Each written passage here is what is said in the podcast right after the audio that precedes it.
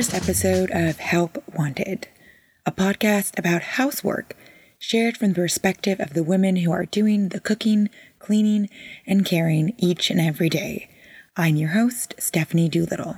苹果必须要要吃，苹果苹果为什么要吃苹一果？天吃一个苹果对身体很好。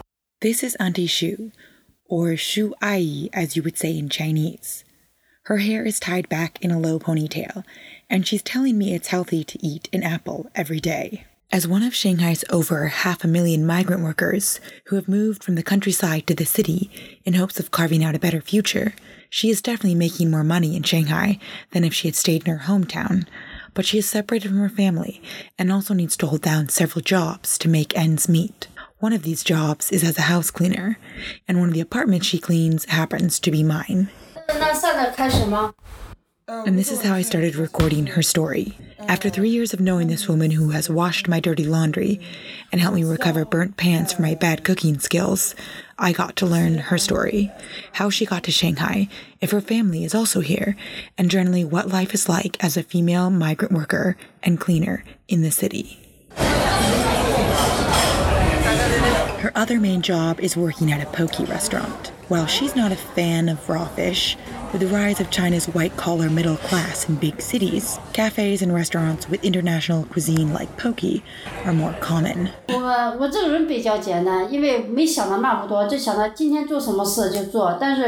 I'm very simple, she tells me. She's 44 years old now and has lived in Shanghai for over 10 years, working 12 hour plus days. She's originally from the nearby province of Jiangsu. That's about a three to five hour bus ride, dependent on traffic. And each year, the commute should get shorter with China's high speed rails dotting the country. However, Shu Ai prefers the bus so trips home are still about three hours away, if not longer, because of increased traffic on the highways. Before moving to Shanghai, she first went to the factory town of Wuxi, which is a little closer to her hometown, and low paid factory jobs are relatively easy to come by. In 2005, she makes a move to Shanghai to work in another factory, but the pay is better. This is when she meets her husband, and they have a son together. 这个人说嘛， Shu Ai is separated with her husband now, and her son actually lives in her hometown with her mother and father. So adding to her worries is that she only sees him a few times a year. He comes to the city occasionally on his summer breaks. I met him once, and he told me he doesn't like the city. Shu Ai just laughs. 呃，他人讲什么，他说我懂，但是呢，他就是 Like any mother, she's worried about her son, that he doesn't study hard enough and isn't disciplined when it comes to completing his homework. 他们就说他偏向女孩子，就是你这个性格像女孩一样，不像人家。 She continues and tells me she doesn't think he's manly enough. She thinks he's too shy and explained that he's too comfortable playing alone, which is not good for children, especially young boys who are supposed to be leaders.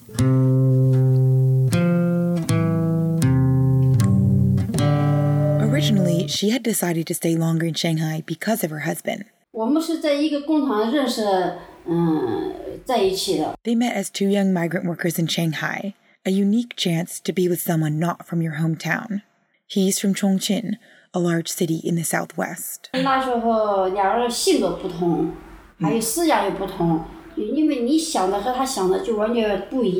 She parted ways with her husband in 2015 because she tells me they just fought too much though on paper, they are still married as it's too much trouble to get formally divorced, she thinks.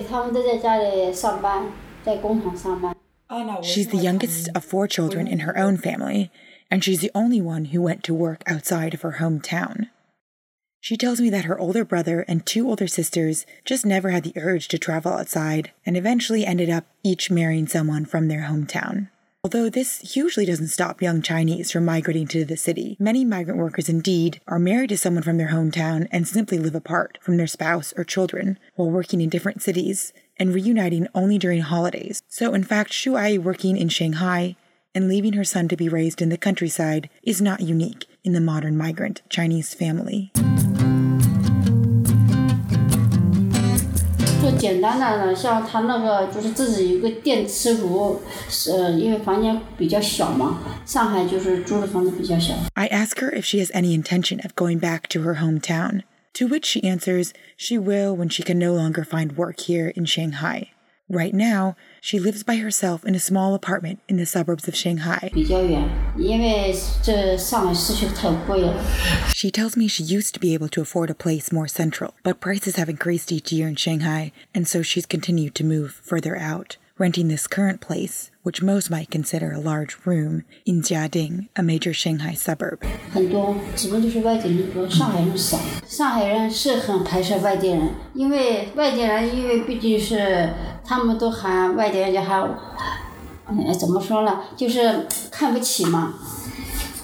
这是事实。 She herself doesn't consider Shanghai home, but she's also not in a rush to leave the independent life she set up for herself here. 因为家里人的眼光不同，他们就是，嗯，比较挑剔吧。假如你过得不好，他们会有一种那种眼光看待你。 Living away from her hometown, she confides in me that she can escape the gossip and judgment from her small town. 我偏喜欢在外面。 So for now, she continues to clean homes and serve up poke bowls in Shanghai.